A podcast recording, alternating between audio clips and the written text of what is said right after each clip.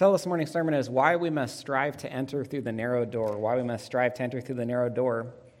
On Sunday mornings, we're working our way through Luke's Gospel, verse by verse. We find ourselves in Luke 13. We will get through verse 24 this morning. So, Luke 13, 22 through 24. Why don't you go ahead and stand with me for the reading of God's Word?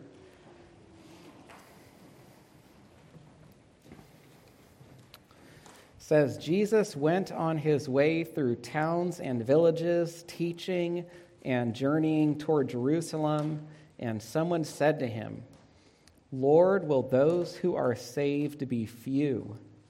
And he said to them, Strive to enter through the narrow door, for many, I tell you, will seek to enter and will not be able. You may be seated. Father, we thank you like Don said, that there are no wasted words in Scripture, that each one of them perfect, divinely inspired, set there on the page um, from you and according to your will. I thank you for these important verses where Jesus really turns the question back on the person asking it and invites all of us to consider whether we are saved, uh, whether we are pressing through that narrow door that's available. And so I think these verses are uh, important, Lord. I was greatly encouraged studying them I pray that all of the work that you would have them do in our hearts would be accomplished this morning and all the wonderful truths in them would, would be made clear to your people. I come to you as a flawed vessel, Lord, and perfect preacher, uh, but ask, despite any of my weaknesses, that by your grace, your word would do all the work that you desire in your people's hearts. That uh, the just, you would do justice to these verses through your Holy Spirit's work and ministry through as the word is preached and then as you meet with each person here. We thank you for the supernatural work that occurs every time your word goes forward, Lord. It's a great encouragement to me that it doesn't rest entirely on my shoulders, that your Holy Spirit is ministering to each person here. I pray if there's anyone who hasn't entered through that narrow door, that uh, you would uh, convict them about that, that that would be made evident to them. Thank you for this time. Pray for you to be pleased with it. And we ask this in Jesus' name. Amen. If you take your mind back to my last sermon in Luke, which was a, a, few weeks ago. By the way, I appreciate Pastor Nathan and Jake covering for me the last two weeks. I wish I would have realized earlier in my ministry just how important it is for my wife to have those about two weeks off, or maybe even more, after a baby is born. I jumped back into work too quickly uh, sometimes after a baby was born. Uh, it's not easy for me, to be honest with you, to just sit back and not um, teach or preach, whether it's Sunday school or Sunday night. Even one Sunday night, I asked Pastor Nathan, if I could just teach because I had something on my heart I wanted to share. But it is important. I, so I spent the last two weeks basically playing mother to eight children, wondering how my wife does that every week while she was able to rest in the basement. Um, well, that's where our master bedroom is. She wasn't in the basement for any other reason. just realized that sounded bad. Yeah, after she has a baby, we put her down in the basement, you know, for a couple weeks and just say, hey, stay down there. You know, no, not like that. That's where our bedroom is. So anyway, so she was down there uh, resting and recovering, and I'm getting back in the swing of things. About two, I'm preaching, and then uh, two, two weeks from now, I'll pretty much be back into my regular meetings and so forth with everyone. So I pre- thought it was a wonderful sermon from Jake last Sunday. Encourage you to listen to it if you haven't already. Appreciated Pastor Nathan's sermon and his teaching in Sunday school. I think I'll be might be taking over Sunday school in a, in a few weeks. But anyway, um, if you can remember back to before the baby was born, I preached on the two parables that preceded this the parable of the mustard seed and the parable of the leaven. Well, those parables are making the same point that the kingdom of God is going to continue expanding and growing basically until it envelops the earth and everyone comes to the knowledge and glory of the Lord. Now, if you think about those two parables, it, what, what, is it, what does it make you think about everyone? What does it make you think about people's salvation? Don't those parables kind of give the impression that everyone is going to be saved? As you hear about this kingdom just growing and enveloping the entire world, doesn't it cause you to think that everyone's going to be saved? Well, right when you're about to think that, you reach these verses. And these verses present the balance. So look with me in verse 22. Jesus is traveling, and he is asked this question. Verse 22 He went on his way through towns and villages, teaching and journeying toward Jerusalem. Verse 23 Someone said to him, Lord, will those who are saved be few? Now, what do you think about that question? Or let me say like this Is that an interesting question to you? Yeah, I, I look at this question and I see this as one that I have. I see this as one that I've asked different times, wondered about. I think that this was a common question in Jesus' day because the scribes would have this conversation with each other about how many people would be saved. So, probably what happened, I mean, a little speculative here, but the scribes would talk about this how many people would be saved, whether it be few or many. Jesus is a respected teacher, and so they go to him and they ask him the same question that the scribes have been asked or the scribes have discussed. Will there be many people saved, or will it be, few? And just as it was a common question in Jesus' day, I think it's a common question in our day. I suspect all of us at different times have wondered this. Now, before we look at Jesus' answer, I want to ask you one other thing from a recent sermon. Do you remember when I told you that Jesus would often be asked a question, but he wouldn't answer the question that was asked? Look one chapter to the left at Luke 12, verse 41. Peter asked Jesus, Lord, are you telling this parable for us or for all? For us or for everyone? How many possible answers are there to this question? There's two. If Jesus is going to answer the question that's asked, he's going to say, for you, or he's going to say, for everyone. Instead, he says, Who then is the faithful and wise manager, whom his master will set over his stuff? Is that the answer to the question the guy asked? No, it's not. And so there's these times you almost wonder if it's a bad translation, which it isn't. But did, or did, was Jesus not listening, or did he miss the question that was asked? And that's not it at all. Instead, Jesus would receive this question, but he could look past the question to people's what? Yeah, he could look past the question to their hearts. He knew what was behind the question, or maybe a better way to say this, he knew what they needed to hear and it would often be more important or beneficial to them than the answer to the question that they were asking. So he would give them what they truly needed to know because he knew, I think it's John 2 24, he knew all men and what was in men's hearts. So he'd share something else with them. This is another example. In Luke 13, someone asked if there's going to be a few people saved. And what's the answer? How many answers are there to the question that this man asked? Will there be few people saved? How many answers are there? Two. Yeah, yes or no? It's a pretty straightforward, straightforward question. Look at the rest of verse 23. Jesus said to them, and then verse 24, he says, Strive to enter through the narrow door, for many, I tell you, will seek to enter and will not be able. Does this look like the answer to the question the guy asked? No, definitely not. It doesn't look like the answer to the question he asked, but it's the more important question that actually this guy needed to be asking himself. And I would say it looks to the more important question, or I could even say most important question, all of us should be asking ourselves. So this gentleman delivers this question to Jesus, and it's like Jesus puts it back on him and all the other listeners and tells them that they need to be asking themselves a question, and that question is Am I saved? This man says, Will few people be saved? And Jesus says, You know, we don't really need to talk about that right now. In fact, if you want to talk about other people's salvation, maybe we could do that, but down the road. Because the first thing we need to talk about is your salvation. The question at this moment is not how many people will be saved, but are you saved? You figure out the answer to this question about your salvation, and then we can worry about the salvation of other people. So, in a sense, I would say even though Jesus didn't directly answer whether few people will be saved, he indirectly answered that not many people will be saved. Because he said, For many, I tell you, will seek to enter and will not be able to. So he didn't say whether few people are saved, but he did say that there are many who will not be saved. And this brings us to lesson one. Many people will not be able to enter through the narrow door. Many people will not be able to enter through the narrow door.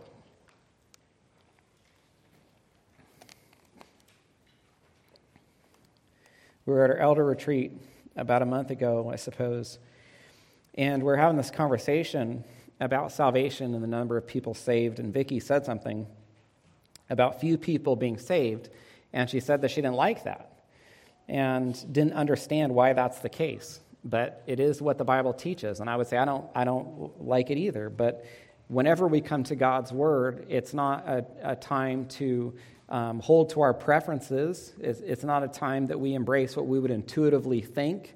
It's, it's not a time that we get to decide what it is or isn't true or say, I don't like this, and so I'm not going to believe that. Because regardless of what we think or regardless of what we would want to think, because I, I think we all want to think what?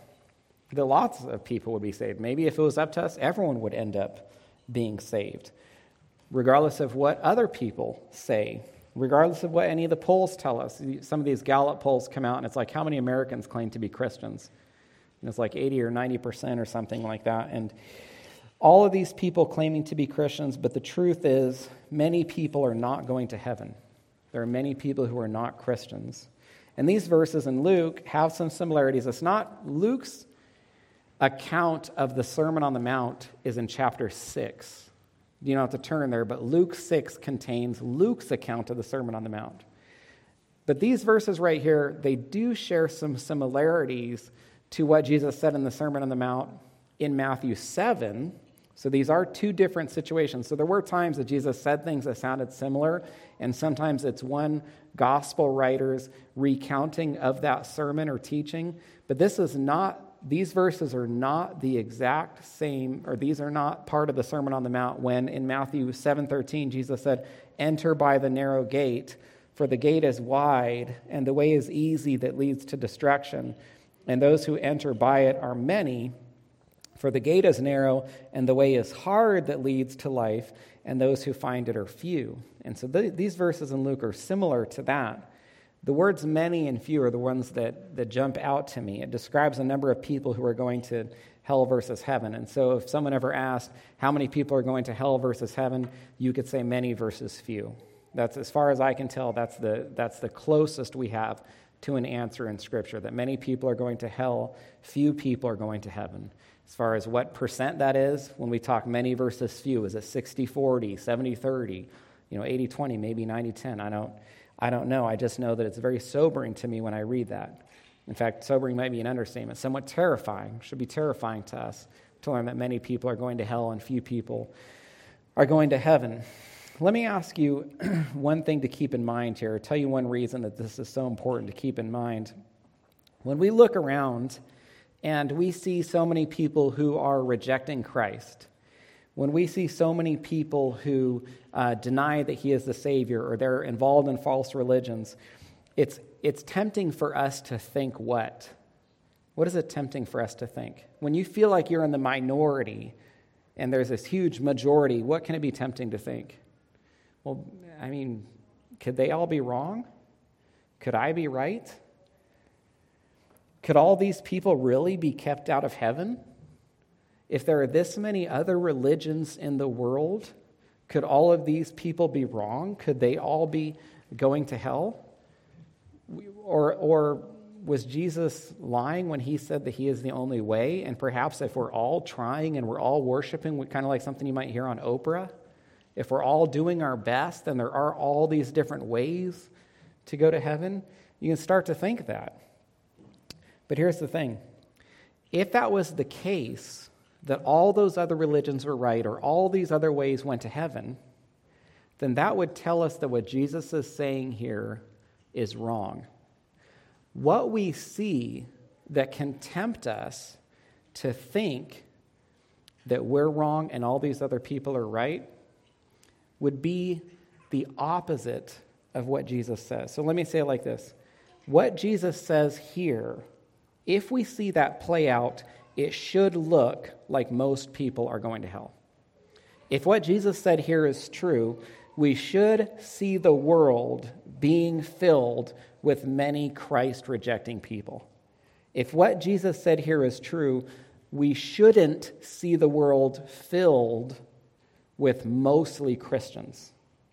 If that was the case, then that would mean that what Jesus said here is incorrect. But instead, I would say this when I read what Jesus said here, I look around and I see the world agreeing with his words.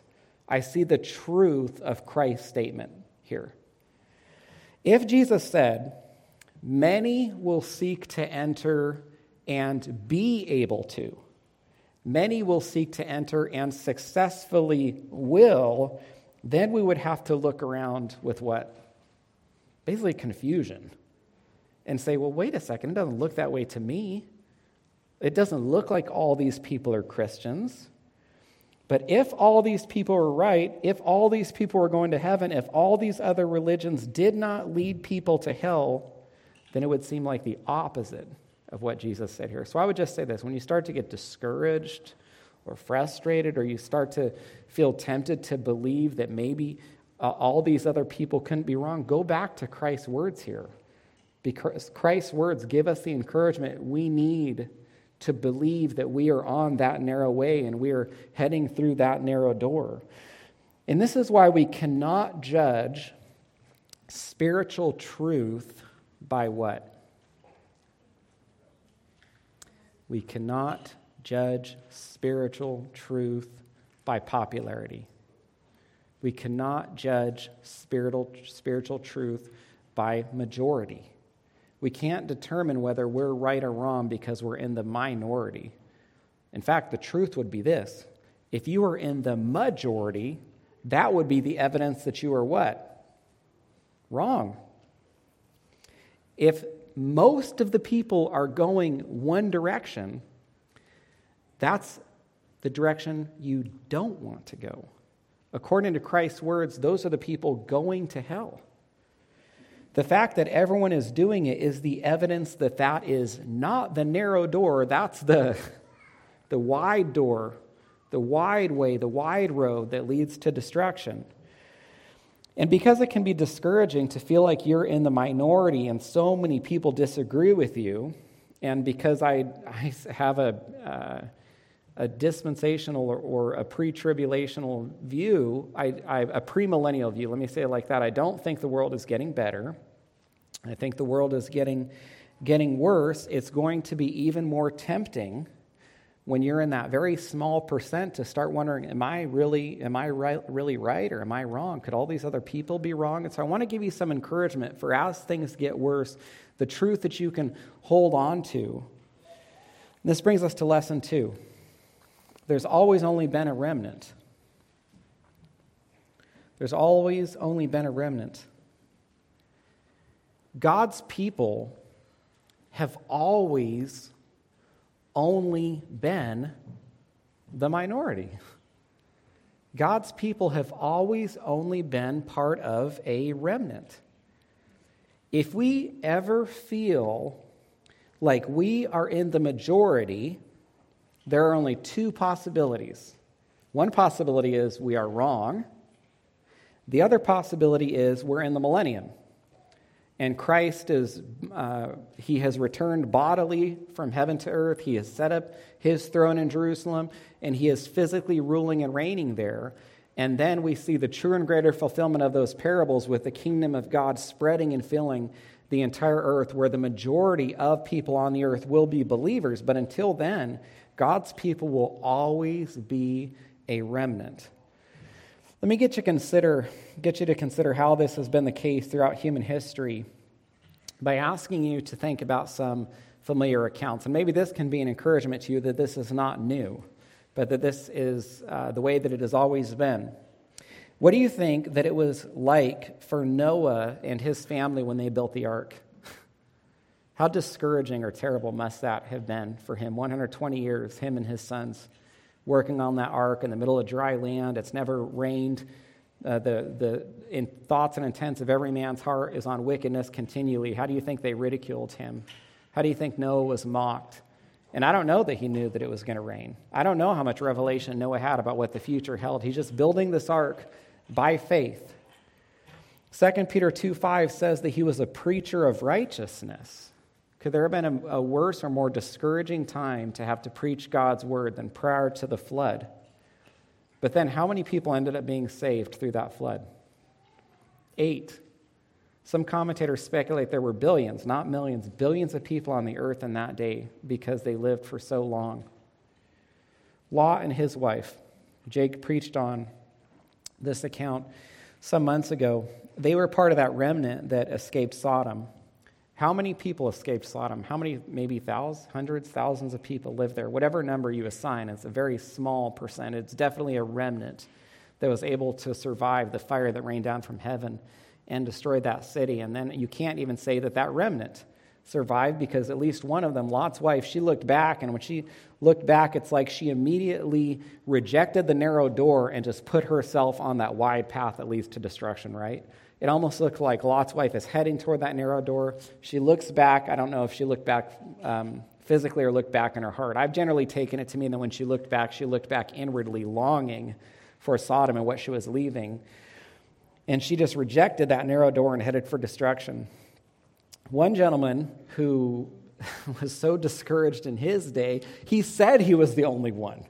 Who's that? He's like, my, the remnant I'm part of is so small, it's a remnant of one. Who's that? Elijah's like, I am the only faithful Israelite. And then you say, oh, well, um, it's not really a remnant because there was how many? There was 7,000. Seven, it's, it's relative. 7,000 is a remnant when you're talking about millions of Israelites. There were millions of Israelites, and even if 7,000, which initially can sound like this huge number, had not bowed their knee to Baal, you're still talking about only a remnant that was faithful to God. Jeremiah, the last prophet to the Jews before they were taken into exile, he had to preach to these rebellious people for 40 years, known as the weeping prophet probably because of he had to witness the destruction of Jerusalem, but equally because of the way that he was mistreated by all of these people. No recorded converts under his ministry. There's a record of a few faithful people. There was his scribe Baruch, there was the Rechabites. Um, Daniel and his friends, we know, were taken out of Jerusalem at that time. They were obviously faithful to God, but still, we're talking about a handful of people here out of millions still only a remnant. You jump forward to Paul's day, and then Paul writes about the salvation of the Jews.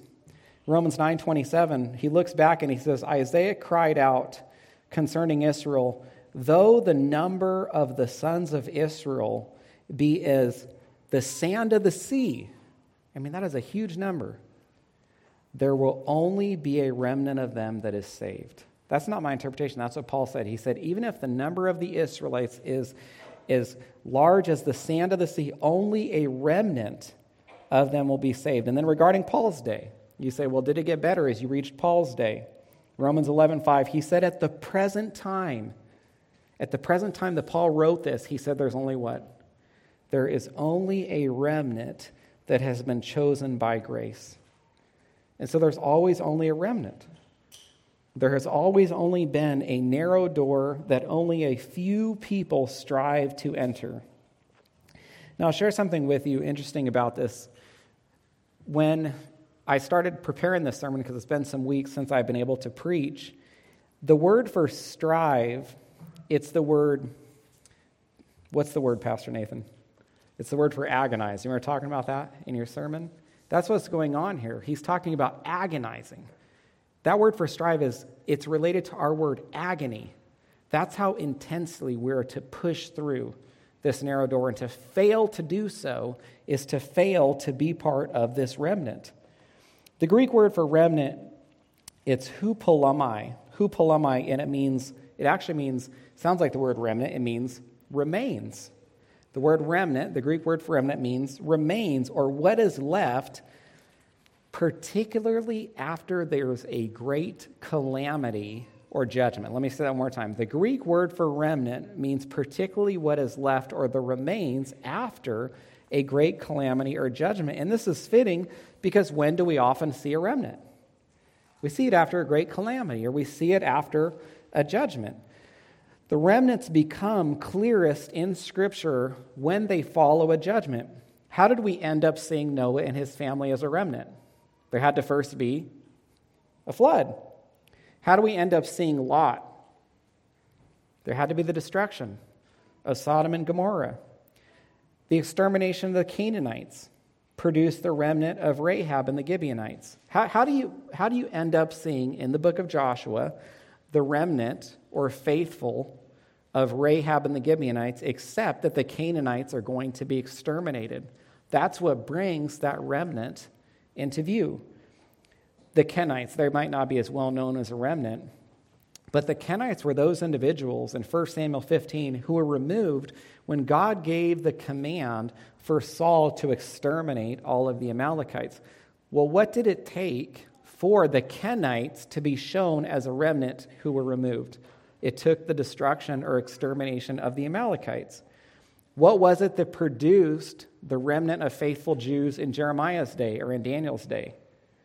It was the Babylonian exile. It was that judgment with the Babylonians coming in, destroying Jerusalem, the temple, um, executing so many, uh, probably millions of Jews. And my point in mentioning this is simple. You can feel very discouraged being part of the remnant. But when the judgment takes place, and it will, that is when the remnant is revealed. Until then, the wheat and the tares are together, aren't they? Until then, the remnant just looks like it's sort of, you know, blending in, and you can be terribly discouraged or frustrated by the things that are going on around you, wondering when that remnant is going to become evident. And it's not going to be until the judgment, the final judgment, takes place. And when it's revealed, you will be glad that you did strive to enter through the narrow door, or let's say agonize. Agonizomai is that word for agony. That's how intensely we would push or strive to enter through that door. Charles Spurgeon said, You will see a considerable difference between seeking and striving. You are not merely advised to seek, you are urgently bidden to strive. John Trapp said, Strive even to an agony, or as they did for the garland in the Olympic Games, to which the word agonizomai here used seems to allude. Because this word, it had the idea of a struggle or a prize fight. It, com- it actually comes from the sports arena, where you have these athletes who are giving their very best to win this contest. You think about individuals when the Olympics took place and all of the years that they have committed, Uh, you know, how many thousands of hours and how much of their lives are given leading up to, this, to these games of, of, of absolute exertion to be able to compete at that level. And this is what Paul's saying. He says, essentially, spiritually speaking, there should be this sort of exertion or effort to enter through the narrow door. Now, we've kind of reached something, possibly after me talking about it for that long or in those terms, a question that you might have been asking up to this. And it's uh, the question I would say that I was asking when I first read these verses. Because let me say it like this if Jesus says that we should strive to enter through the narrow door, then it almost sounds like we're saved by what? Yeah, our works or our, our human effort. If you, it's almost like I'm saying, just try hard enough to be saved. If you will try hard enough, you will be saved. And it's terrifying if you do not try hard enough, you will not be saved. You will go to hell. That's almost what it sounds like, doesn't it? So, considering we know that we are justified by faith or we are saved by grace through faith and not by works, how do we understand this? And it's kind of exciting to me when I come to passages that I look at and I have these questions. You know, I'll read, read on, well, usually I've read, um, you know, months out, I try to be familiar with the verses. But I'll read stuff and then I get to have that whole week to commit myself to trying to understand what those verses are about. And this is one of those times because I look at this and I see Jesus saying, Strive to enter through the narrow door, and I just think, Lord, this is going to be an enjoyable week of studying. Take all my commentaries down and start looking through. Because I know if we're saved by grace through faith, how can I reconcile that with what I'm seeing Jesus say here? Why is striving required to enter through the narrow door when we are not saved by our own effort? And this brings us to lesson three. Striving is required to enter through the narrow door because, part one, the door is narrow. Strive to enter through the narrow door because the door is narrow.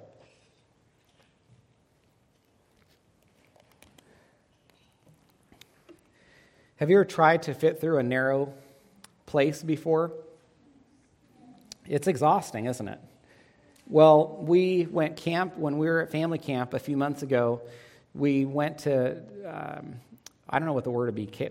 I can't say hike. We weren't hiking, but we were going through one of the local caves, and there were these very small spaces that require ducking and crawling. And how does it feel when you're ducking and crawling, trying to fit through this very narrow space? It's exhausting. You have to strive to make it through. It requires all this effort. We know what it means to move through a narrow space physically. I describe that, and you say, okay, well, that makes sense if we were in a cave, spiritually speaking. What does it mean spiritually to strive to fit through a narrow space? Jesus is referring, spiritually speaking, to the narrowness of the way to heaven. People think that there are all these roads that lead to heaven. People think that as long as you're religious, as long as you believe in God, as long as you're doing your best, as long as you're worshiping according to the way that you have been taught, then you're going to go to heaven. If that was true, that would not be narrow. That way is way too wide. That basically says that as long as people are, are sincere, as long as they're doing their best, which nobody does their best, we're all still sinning, we're all still failing, then you'd get to go to heaven. Think of all the different ways that people try to get to heaven, or maybe their version of heaven, for some, whatever they call it, if it's nirvana. You've got Hindus, and they're, they're trying one way, or they're trying one door. You've got Buddhists trying another door. You've got Muslims trying another door. You've got those religions that look closer to Christianity. I've become even more convinced through my time with Mormons, as much, as much affection as God might have given me for them. And I don't think it's too much to say that God's given me a love for some of the Mormons that I've spent time with. They are not trying the same door as us. They do not believe the same gospel we do. I think, I think that they think they do, but when they describe it, it is not justification by faith. You've got Muslims going another way. You think of people maybe in, involved in New Age practices or the occult, and they're trying another door. All of these people are striving to enter. And many of them are agonizing. Many of them are working very hard. There was at least one time when I was talking to the Mormons when they gave me a little window into how hard they were trying and how discouraging and frustrating their ministry was going door to door like that. And so I think they are agonizing. They are striving, but the door is narrow. Jesus is the only door that works. When you are talking about one single door, you are talking about narrowness here. You are not trying about any amount of sincerity being able to save people. We are not talking about if you just believe in God or you're sincere that it's going to work. If you want to know how narrow, consider these two verses. John 14, 6, Jesus said, I am the way, singular, the truth and the life. No one comes to the Father except through me. As our world becomes more uh, politically uh, correct and committed to never making people feel wrong, never making people feel bad, accepting and tolerating everything. There has never been another statement in all of human history that approaches the exclusivity of this one statement from Jesus. Imagine what he said. He basically said, Every single person will go to hell unless they come through me. Could you imagine something more exclusive than that? I mean, that, that, is, that could sound to people like one of the most hateful, intolerant statements that has ever been made. Every single person will go to hell if they do not look to me and my sacrifice to be saved. I can't imagine something more exclusive or intolerant than that, which it would be if it wasn't true. The moment Jesus' words become true, it becomes the most loving statement someone could hear because now Jesus is saying, Come to me to be saved, pass through me to reach heaven. Acts 4:12 there is salvation in no one else for there is no other name under heaven given among men by which we must be saved. One name, that's it. Of all the names, of all the ways, of all the paths, Jesus says he is the only one. There is just him, just his name. That is unbelievably narrow. Biblical Christianity is extraordinarily narrow. It is so narrow that there is only one way and that's why we must strive to enter it. to avoid any of those other doors that would lead to destruction. The next part of lesson three striving is required to enter through the narrow door because, part two, of pride. Because of pride.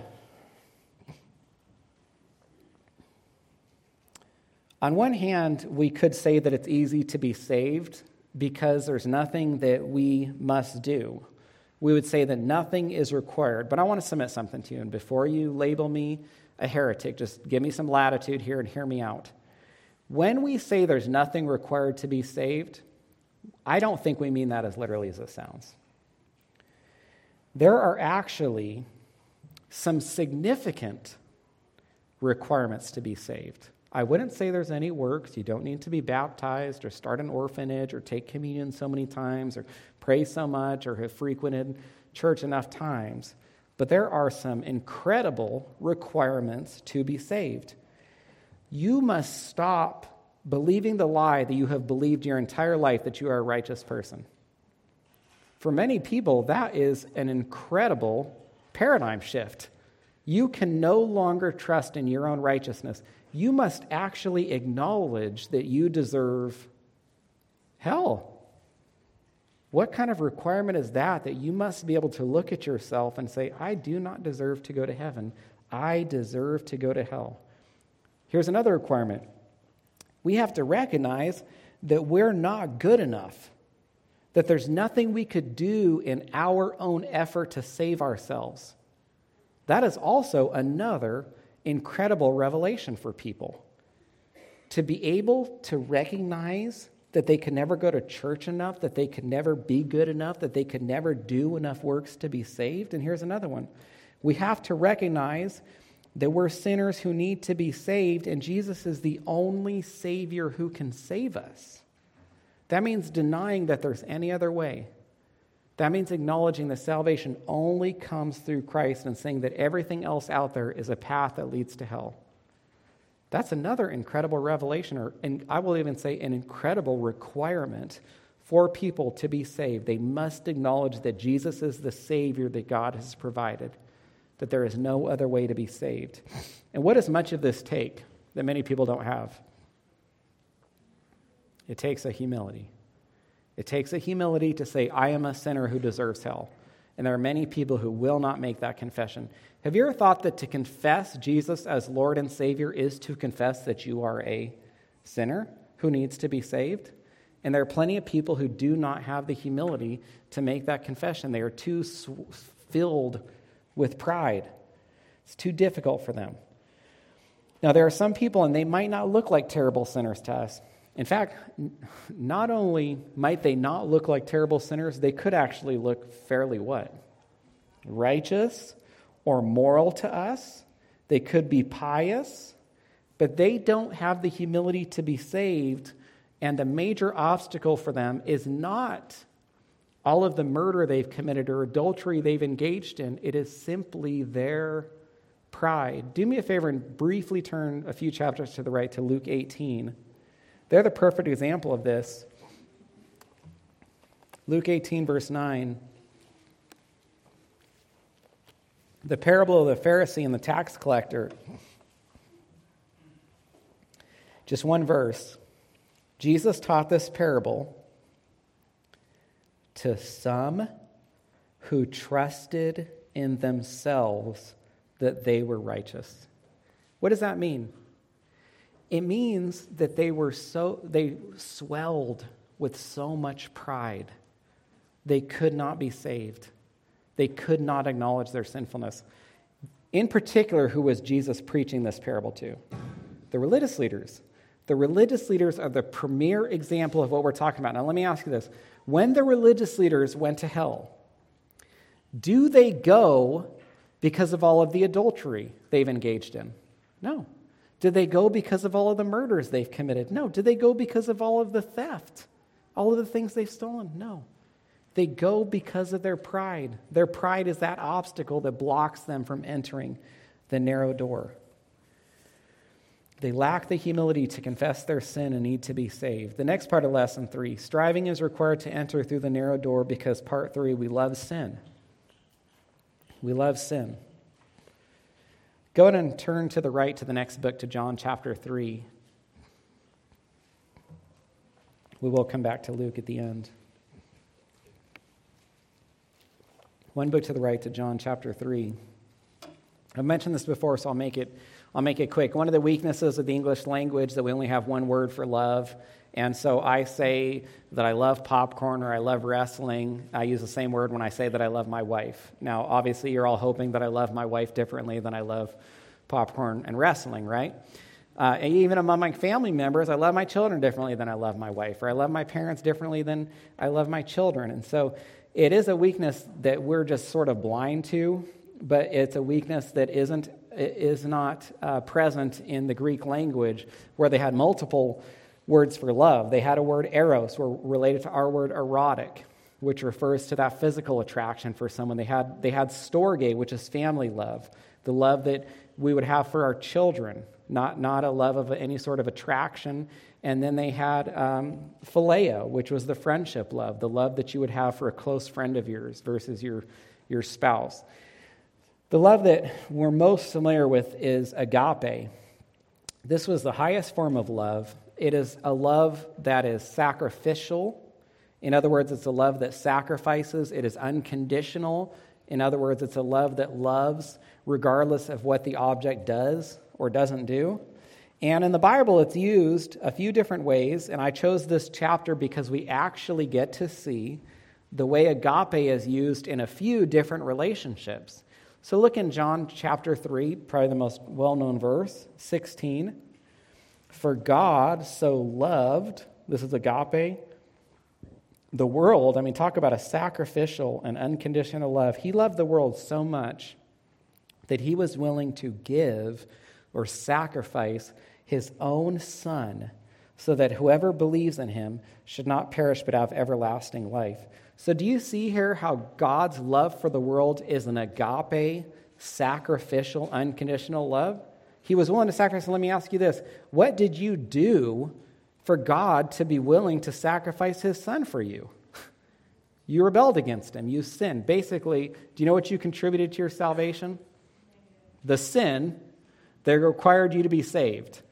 And so God loved us with an incredible unconditional love that loves us regardless of what we have or haven't done or been or haven't been like. Look in verse 35. Agape is used to describe God's love for his sin, or for his son, excuse me. Verse 35 the Father loves, this is agape, he loves the Son and he has given all things into his hand. So God has an unconditional love for his son. Now, there's one other relationship that agape is used for in Scripture. It's also in John 3, and it's man's love for sin. Look in verse 19. This is the judgment. The light has come into the world, and people loved, this is agape, loved the darkness or loved sin rather than the light because their works were evil. So agape describes God's love for the world, God's love for his son, and man's love for his sin. And it makes perfect sense to say that we have agape or unconditional sacrificial love for sin. Let me say it one more time. In as much sense as it makes to say that God has a sacrificial, unconditional love for the world, it makes as much sense to say that man has a sacrificial and unconditional love for sin. Man loves sin unconditionally in that we love sin regardless of the guilt, consequences, suffering, discipline that we experience as a consequence of our sin. I was with one of my children yesterday, and he was sharing with me, I think he'd, it was on Right Now Media or Answers in Genesis, these individuals who were talking about what they had suffered because of the sin that they had engaged in, these young, these young men. And my son was saying that he was shocked by what these people were willing to suffer for the sin that they were engaged in. And have you ever listened to someone and you've seen the grief uh, the horror associated with what they've experienced because of their sin, but they won't repent from it. They'll continue to engage in it. And then, so we come back down to earth, we can think of the times in our lives where we have chosen sin, regardless of what it gives us in return. That is an unconditional love we have for sin. We will do almost anything for it, regardless of what it does for us. The sacrificial nature of our love for sin. What will man not sacrifice for sin? Can you think of anything man will not sacrifice for sin? Man will sacrifice health. He'll sacrifice wealth, dignity, jobs, children, parents, marriages, friendships, churches, any relationship, even a relationship with the Lord, man will sacrifice. We have an incredible agape love for sin. There's almost nothing that we will not sacrifice for sin. Agape loves in a very unreciprocated way. Or, in other words, agape loves even when it's not reciprocated. God loved you while you were yet sinners. God didn't start loving you because you loved him, right? So, God has an agape love for us that he loves us even when we don't love him.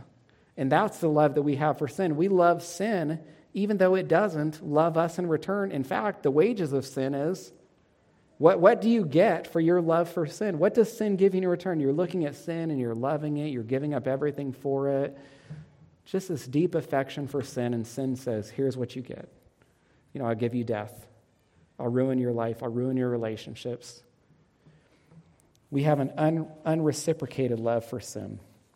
And because of man's love for sin, he will choose it over Christ. People hear the gospel, they learn of the narrow way, the narrow door, but they don't want to walk through it because they don't want to repent. And that is the major requirement for salvation repentance. Just as, a, uh, as you cannot walk in two different directions, you cannot be saved while refusing to repent of your sin. You can't cling to a Savior for your sin while clinging to your sin.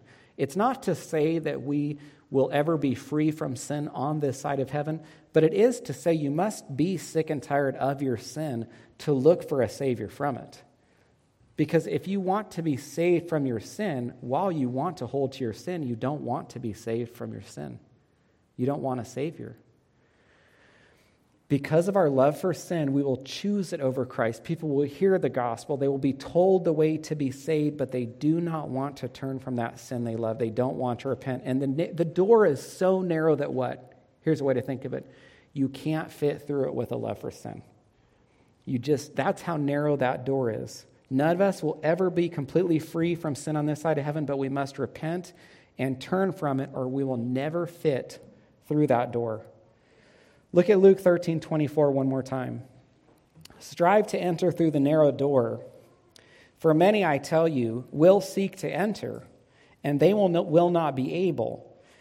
Now, because it says that we're to strive to enter, and there are many who will strive and not be able to, if we've been able to enter through the narrow door, let's just be honest, we might be tempted to feel how kind of proud a little, or maybe a little better than others because we've been able to enter when they weren't able to. And this brings us to lesson four. We should be thankful if we have entered through the narrow door. We should be thankful if we have entered through the narrow door.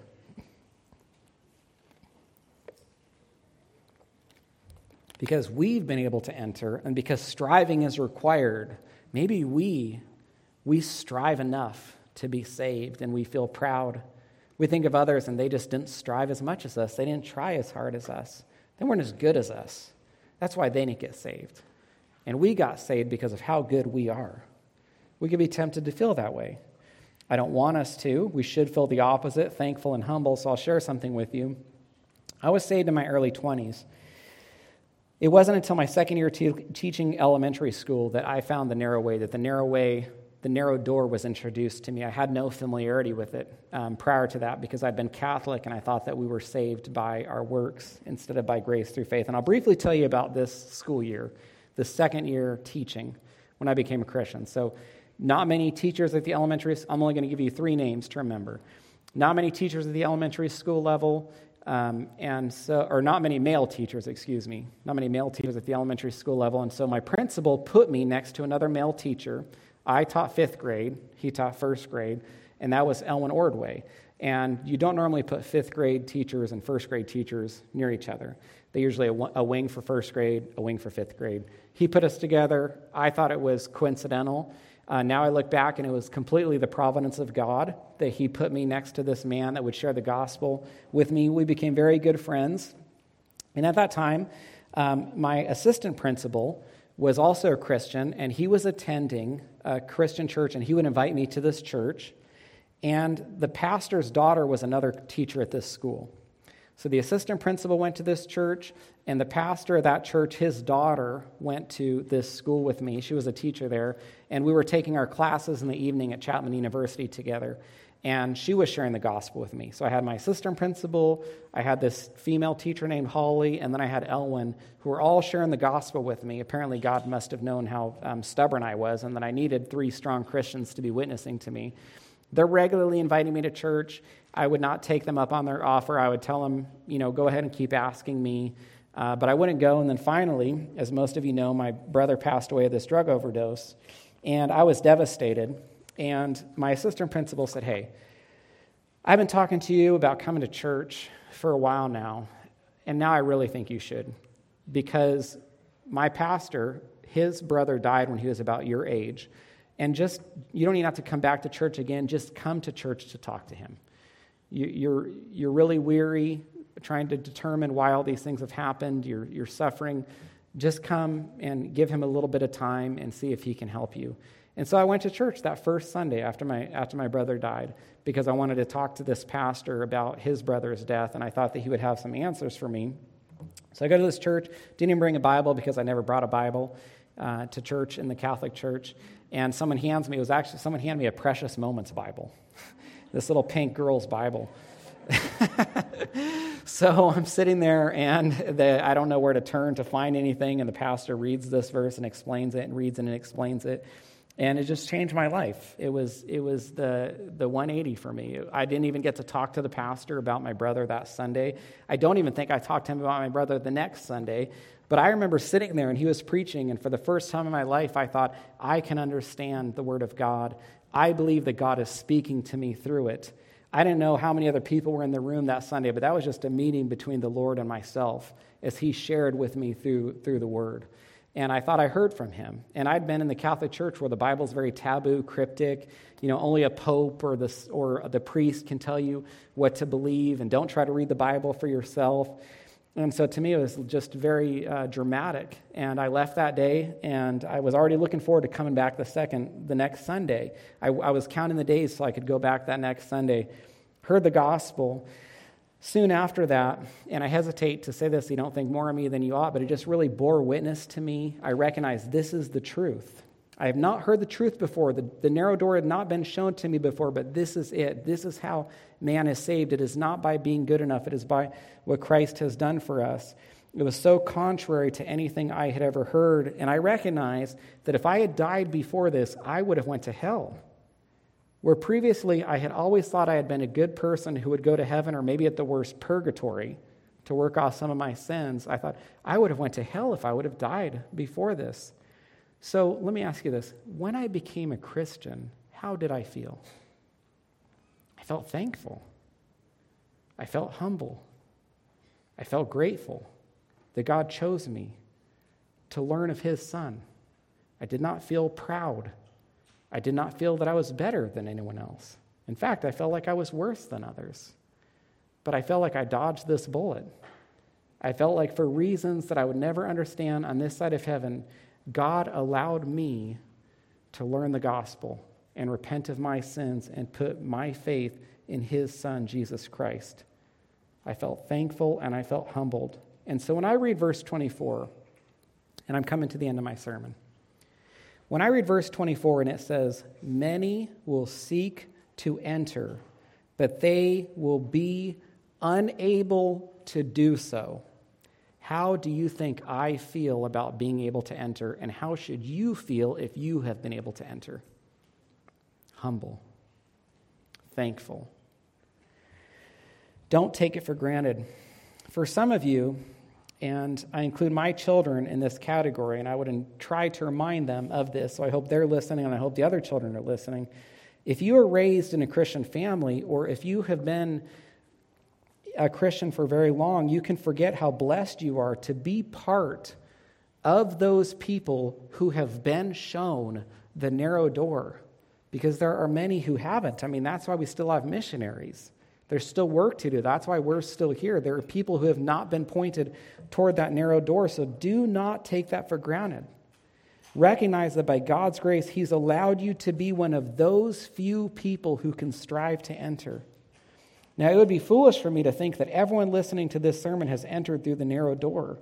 So I want to close by taking you back to Jesus' command in verse 24. He says, Strive to enter through that narrow door, for many, I tell you, will seek to enter and will not be able to. If you have taken for granted or thought lightly of where you're going to spend eternity, Look at what Jesus says here. You need to strive, you need to agonize to be sure that you're one of those who has entered through that door. If you have any questions or I can pray for you in any way, I'll be up front after service, and I'd consider it a privilege to be able to speak with you. Father, we thank you so much that you provided a narrow door. We're thankful that you provided a way for man to be saved. Sometimes people say, Why is there only one way? But we should be thankful that there is a way. You didn't have to provide one at all. Uh, and it's a beautiful one, one in which your son did the work for us. He acted on, on our behalf, he took the initiative. You sought us out. You're the one who pursues us, Lord. We thank you so much for that. We thank you for the gospel, and we thank you that I, it's a great privilege for me to be able to share it. And I would pray for anyone here who hasn't entered through that narrow door that they would that they would not take lightly that there are many people who will not enter and that they don't want to be among those, Lord. And so, if there's anyone here who hasn't entered, Lord, convict them about that. We thank you so much for the gospel and even the fellowship it provides. We enter now into a potluck and a time of fellowship, and let us not take that for granted, Lord, as we grow in our relationships with our brothers and sisters in Christ. I thank you for these verses. They became precious to me this week, as I, uh, the last couple weeks, actually, as I studied them and reflected on this. And so, help us to strive to press through that narrow door, and we ask these things in your Son's name. Amen.